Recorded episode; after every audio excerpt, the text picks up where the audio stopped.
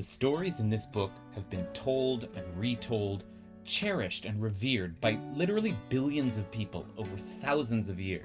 People have devoted their entire lives to studying this book. There are hundreds of thousands of commentaries on it, and many people believe that this book had to have been written by God. The Torah. What's so special about it? Why is it so mesmerizing, and how has it managed to capture the human imagination for millennia? I'm David Kasher, a rabbi at Ikar in Los Angeles, and together we're going to study the weekly Torah portion of the Parsha and figure out why the Torah really is the best book ever.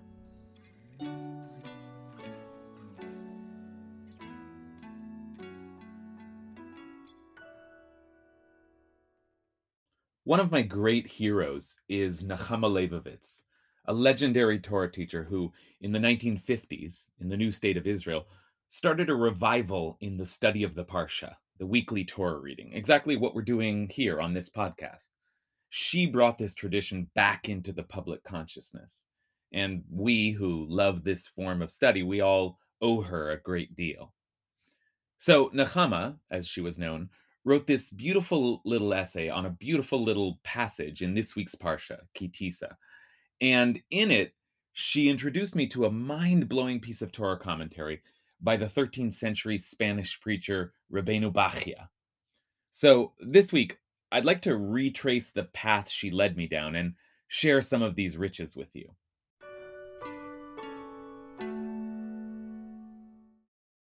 Let's begin with the text of the Torah itself, taken from the end of the Parsha. And I'm going to do something I rarely do, which is to quote the passage in full because just to read it out loud is a beautiful experience, even in English. As Nechama points out, it's written in uniquely poetic language. It's dreamlike and repetitive, almost like a mantra. The narrative describes Moses' descent from Mount Sinai after having spent 40 days up there, neither eating nor drinking, just communing with God. And as the people see him begin to descend, they notice something startling about his appearance. Vahi Veredit Moshe Mehar Sinai. So Moses came down from Mount Sinai. And as Moses came down from the mountain with the two tablets of the covenant in his hand, Moses did not know that the skin of his face was radiant, since he had spoken with him. Aaron and all the children of Israel saw that the skin of Moses' face was radiant, and they were scared to come near him. But Moses called to them, and Aaron and all the chieftains in the assembly returned to him, and Moses spoke to them. Afterwards, all the children of Israel came near, and he commanded them in all that the Lord had spoken to him on Mount Sinai. And when Moses had finished speaking with them, he put a mask on his face. So whenever Moses came before the Lord to speak with him, he would take the mask off until he came out. And when he came out and told the children of Israel what he had been commanded, the children of Israel would see how radiant the skin of Moses' face was. Moses would then put the mask back on his face until he came in to speak with him. What a dizzying scene. There's so much mystery here. Uh, what is this light on Moses' face? Why isn't Moses aware of it if it's so visible to everyone else? Why are the people afraid of it? And, and what is this mask that Moses puts on? It's all very difficult to understand. But there is a clue in the wording that may help us answer at least one of these questions, because there is one word that repeats itself again and again in this passage Pene, the word for face. Moses' face is mentioned no less than six times. And that's where this light is coming from. And then there's a seventh mention of a face, though this one is somewhat hidden. Towards the end, when the verse says that Moses would come before God, the Hebrew word for before, lifnei, is related again to the word for face, pene. So literally it means at God's face. So we have Moses' face and God's face. Now, where have we seen those faces together before? Well, earlier in our Parsha, actually. A chapter back, when describing how God would communicate with Moses at the tent of meeting, the Torah says, V'diber Adonai el Moshe kasher yedaber ish el re'ehu. the Lord would speak to Moses face to face, panim el panim, like one man speaks to his fellow. When we come to the end of the Torah, the last verses of Deuteronomy will repeat this imagery. Moses spoke to God as no one else ever had before or has since, panim el panim, face to face. So, when we read in our parsha here that Moses' face, of all things, glowed after he came down from the mountain where God spoke to him for 40 days, we can only presume that this light on his face was transmitted from the light of God's own face. Now, I won't claim to know what that means. Uh, surely the Torah is not suggesting that God has a face in the way that you and I have a face. In fact, another verse from our Parsha has God famously declaring to Moses, You cannot see my face. Lo tu rotet panai, for no person can see me and live. Lo yirani adam v'chai. But maybe Moses can't see God's face precisely because all he could see was the blinding light radiating off of it. That light was so powerful that it, it left a residue on Moses' own face. And that light is precisely what Moses is showing the people when he calls them to come close after he's descended from the mountain.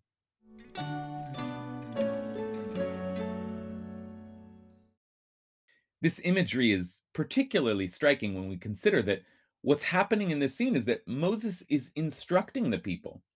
The language here is that he commanded them in all that the Lord had spoken to him on Mount Sinai.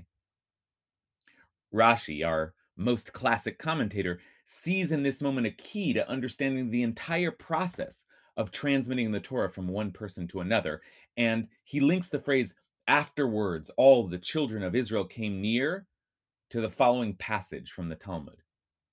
Tanu Rabbanan, Rashi is quoting, our rabbis taught, Ketzad Seder Mishnah. What was the Seder Mishnah? What was the procedure for teaching?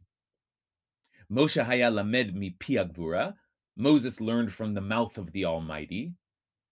Nichnas Aaron, then Aaron entered, and Moses taught him his lesson. Aaron then moved aside and sat down on Moses' left. Then Aaron's sons entered, and Moses taught them their lesson, and then they moved aside. Then the elders entered, and Moses taught them their lesson, and when the elders moved aside, all the rest of the people entered, and Moses taught them their lesson. Then Moses departed, and Aaron taught them his lesson. Then Aaron departed, and his sons taught them their lesson. His sons then departed, and the elders taught them their lesson. Okay, so Moses received straight from God.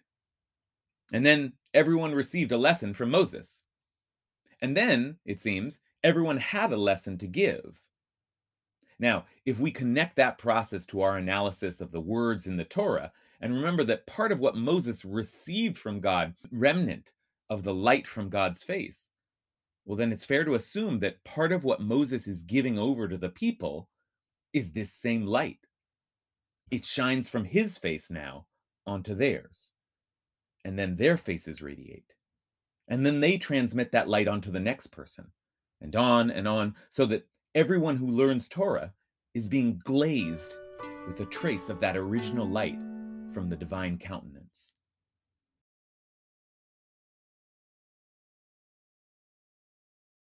Now, I, I could just stop here and Dayenu. The imagery alone is, is so stunning, it, it just floors me. But we have to push further and ask what does it all mean? What exactly was being communicated or transmitted or radiated from face to face. What happened to Moses in that original encounter?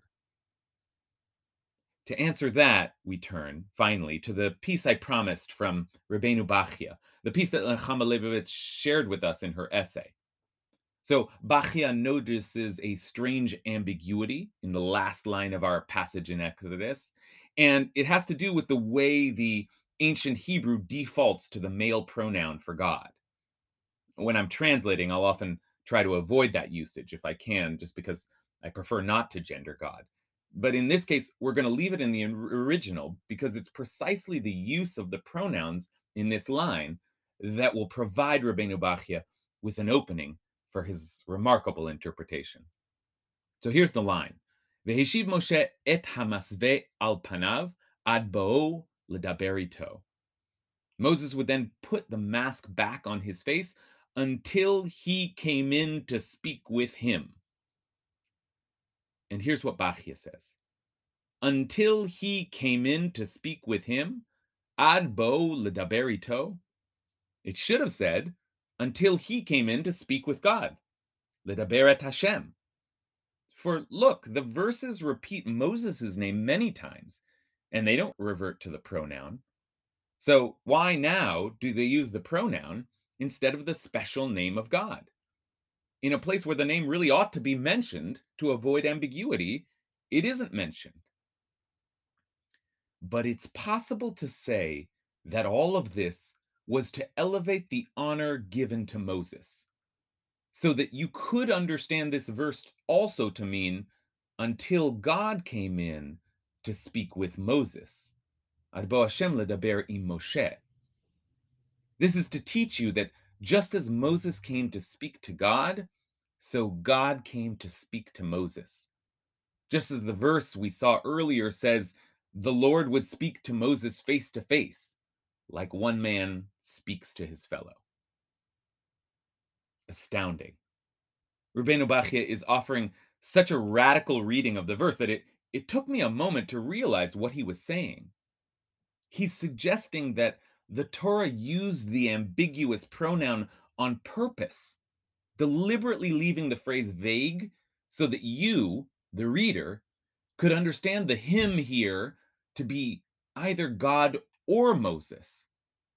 And that means that the he who came could also be either God or Moses.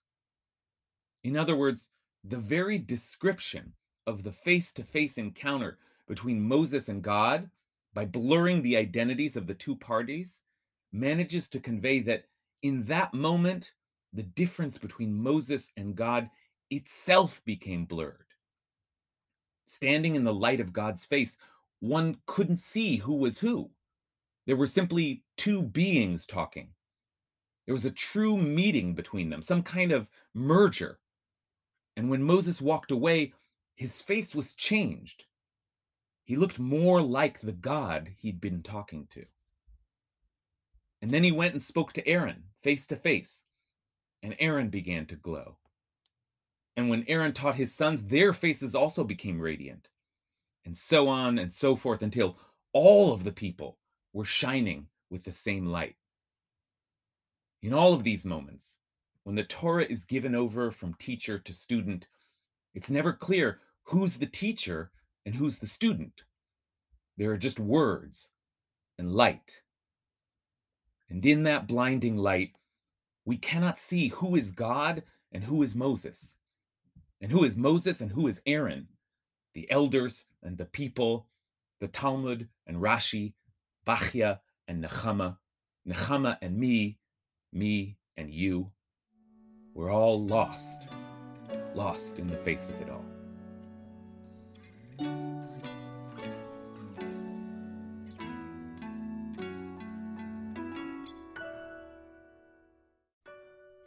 Best Book Ever was produced by Ben Cooley and edited by Vera Blossom, and our theme song is Pitchuli by Hillel Tigay. You can listen to more of his beautiful music on iTunes and Spotify. And while you're there, why not subscribe to Best Book Ever if you haven't already? If you're interested in supporting this podcast and our work, you can visit us at ikar.org and donate or Venmo us at ikarla. That's I K A R L A. Thanks a lot and see you next week.